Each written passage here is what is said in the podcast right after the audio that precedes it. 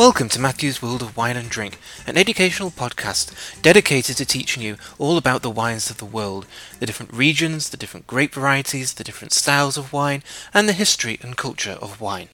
In this episode, we're going to look at sparkling wine, giving an overview of the different regions in which sparkling wine is made, the different styles of sparkling wine, and also the different production methods for sparkling wine.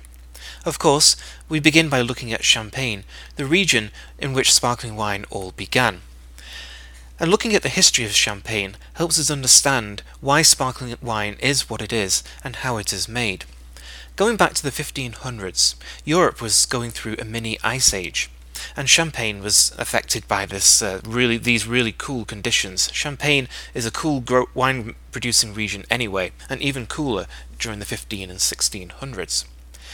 At that time, producers did not understand fermentation. They simply knew that grape juice transformed itself into wine over a period of time, but they didn't know how or why. And what they would do was simply put the grape juice into barrels and leave it over the winter, and then come spring, it grape juice had magically transformed into wine. But because the conditions were so cold at this period, the grape juice was not fermenting completely, but they did not know or understand that, so they would simply send the barrels off to their markets, as they had always done, not understanding that the sugar and yeast in the wine had not completely fermented. Coincidentally, at that time in London, which was one of the big markets for Champagne, the English had discovered how to make their glass stronger by blowing it with um, coal instead of sand, and making the glass stronger meant that the glass could be transported and also used for storage. They also learnt how to put a cork into a glass bottle, something the Romans had known how to do but which had been lost over time. So that meant that they could store the wine for a considerable period of time, which was great for the local merchants because it meant they had a, a constant supply of fresh wine. And because that wine was storing for a period of time, something was happening in the bottle that no one knew. And when they opened the bottle, the cork would pop, and then there would be bubbles in the wine. And the local English loved it.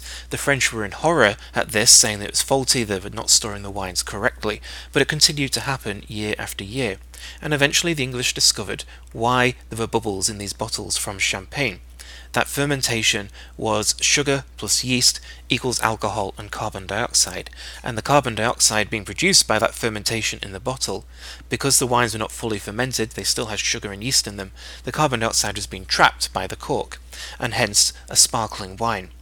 Eventually, the Champagne producers embraced this style, but not until the seventeen hundreds, and they began to add sugar and yeast deliberately to the bottles to encourage that second fermentation and con- to control the bubbles being produced by it, and Champagne became known for this sparkling wine. There was one downside, though, to adding sugar and yeast to the bottle, and that was that the yeast cells would die once the fermentation was complete, and you'd have an ugly deposit of sediment in the bottle. And La Veuve Clicquot, the widow Clicquot, um, came up with the idea of getting rid of that yeast without losing too much wine.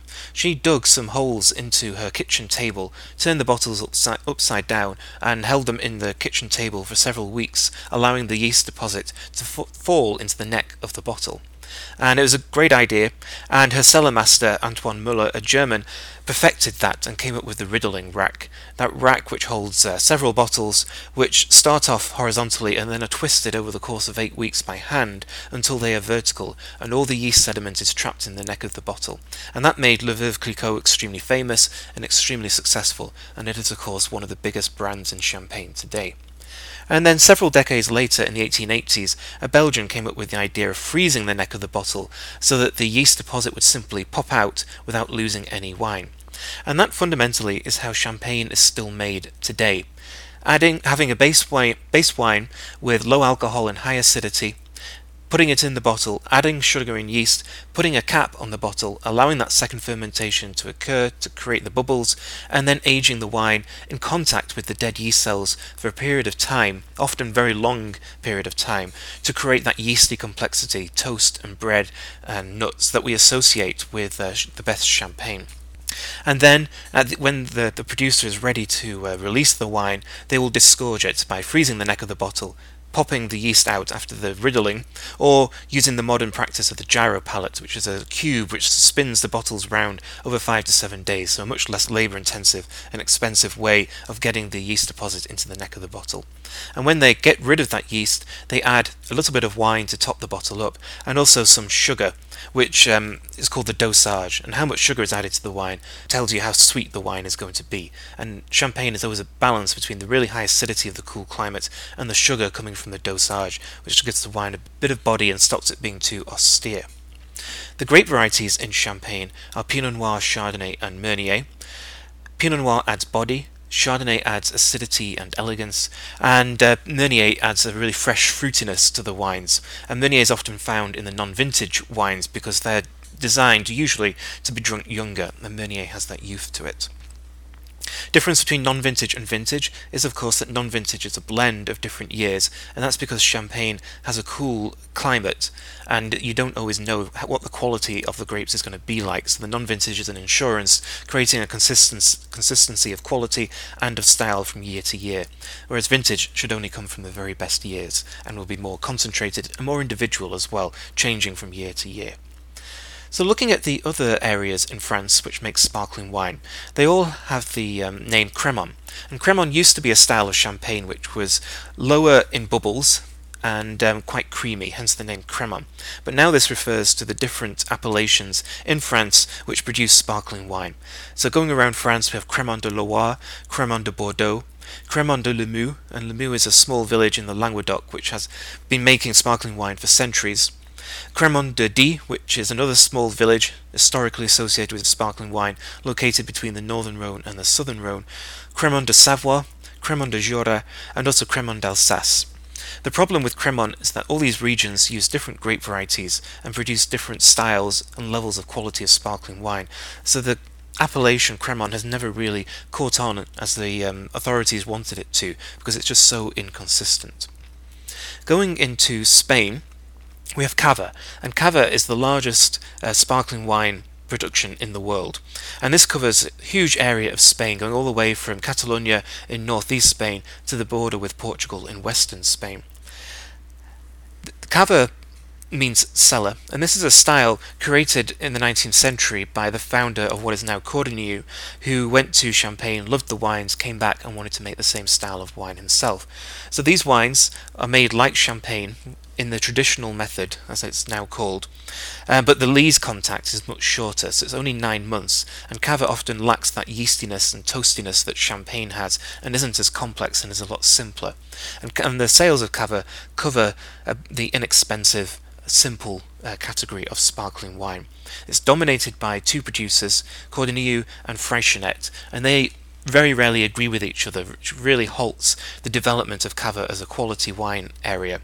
Most of that production is located in Catalonia and in the town of Penedès, which is on the uh, coast of the Mediterranean Sea, and with slopes rising up from the sea, and the best grapes are going to be higher up with uh, cooler conditions and higher acidity. The grape varieties used for Cava are mainly local, Macabeu, Xarello and Parellada, which aren't particularly so, um, suitable for sparkling wine, but nevertheless the local producers insist on using them, maintaining that it gives Cava its own identity. There is some Pinot Noir and Chardonnay planted in the for Cava, particularly in Penedès, which I think produces much higher quality wines. The problems with those local grape varieties is that they produce quite mushroomy, rubbery aromas, which isn't particularly attractive. In Italy, there is one area which concentrates on the traditional method, and that is Franciacorta, which is in northern Italy, between some of the Great Lakes. And this is an area created in the nineteen sixties by a small number of producers who really wanted to create a similar style to Champagne and also a similar quality. And the prices that Franciacorta charge are very similar to Champagne as well, though I don't think they're quite the same high quality. Still very good, just not quite the same as Champagne, because it is a little bit warmer, and so the acidity isn't quite as high and the wines are a bit fruitier. But nevertheless, very uh, attractive wines made from Pinot Noir and Chardonnay, and sometimes a little, little bit of Pinot Blanc or Pinot Bianco. Going outside of Europe, some other regions which make uh, sh- uh, sparkling wine using the traditional method.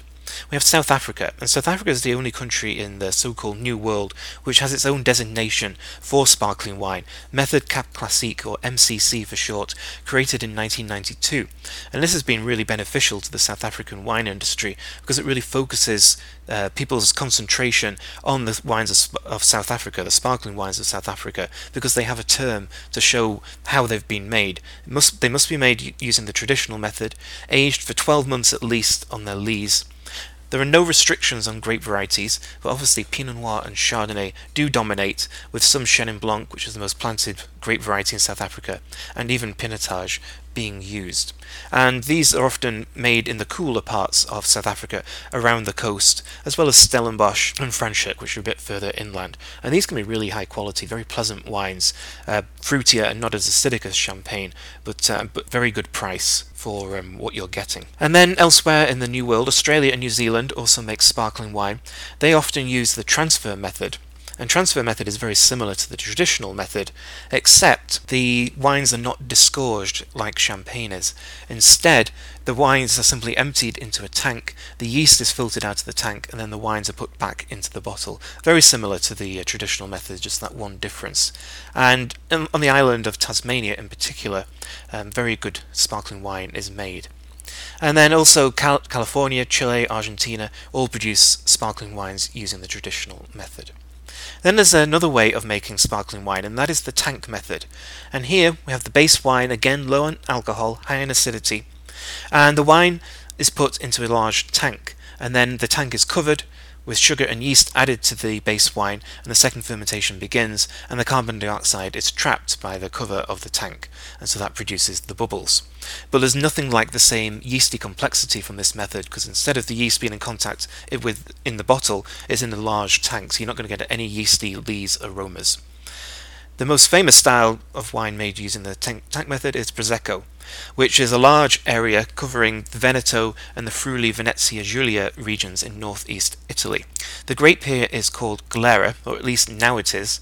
The Italians sneakily came up with a way of designating Prosecco to protect the uh, from the name of the wines being used in Australia uh, in particular. And they found a village called Prosecco, and they drew a large circle around that village and decided to call the region Prosecco, because you cannot protect the name of a grape variety, but you can protect the name of a region. And then they changed the name of the grape to Glera, which is a local variant of Prosecco. And so Prosecco now is that large D O C, producing fruity, aromatic wines, which are quite simple, but a lot of fun, increasingly popular. There is one D O C G within Prosecco, which has the almost impossible to pronounce name of Conigliano Valdobbiadene, which I have completely butchered, but there it is. But that's um, higher quality, steep slopes, higher altitude, but still a little bit more, more complex, but still that fruity style of sparkling wine, nothing like Champagne. In northwest Italy, in Piemonte, there is Asti, which is made using the tank method, but here the wines are chilled very early on in the fermentation process, which interrupts the fermentation and means there is still lots of sugar in the wine. So Asti is always sweet and the alcohol is low, between seven point five and nine point five percent. And then there is another style of Asti called Moscato d'Asti from higher quality grapes. Moscato or Muscat is used for both styles of wine, but higher quality for Moscato d'Asti and much lower alcohol again, just five percent. That alcohol and the sweetness coming from interrupting the fermentation. And then finally we go to Germany. And Germans drink more sparkling wine than any other country in the world. And they love Champagne, but what they drink a lot of is Sekt. And Sekt comes in different levels of quality. The basic Sekt, which the Germans drink a lot of, is made using grapes grown outside of Germany. So they're cheap grapes from Eastern Europe, which are brought into Germany, and then the wine is made in Germany. And this is usually the tank method. There is Deutsche Sekt, which means German Sekt, which means the grapes actually come from within Germany. And then there is the Sekt Anbaugebiete, which means the Sekt comes from one region within Germany, so much more uh, regionally specific and much higher quality. Not that much of it made, but what is made is actually quite good, often made using Riesling, so much more aromatic uh, grape than the ones used for Champagne, but they are made using the traditional methods. So you get the Riesling aromas together with yeasty lees aromas. And these can be quite inviting wines with a little bit of sweetness. And there is another style of Sekt which is called Perlwein, which has much less bubbles in it than um, Sekt, and that can be very light and refreshing. So those are the different regions for sparkling wine. Uh, just given a brief overview of them. Some of those regions I'll look at in more detail in future episodes, but that just gives you an idea of the different production methods and where sparkling wine is made around the world. So thank you for listening. This is Matthew, and this has been Matthew's World of Wine and Drink.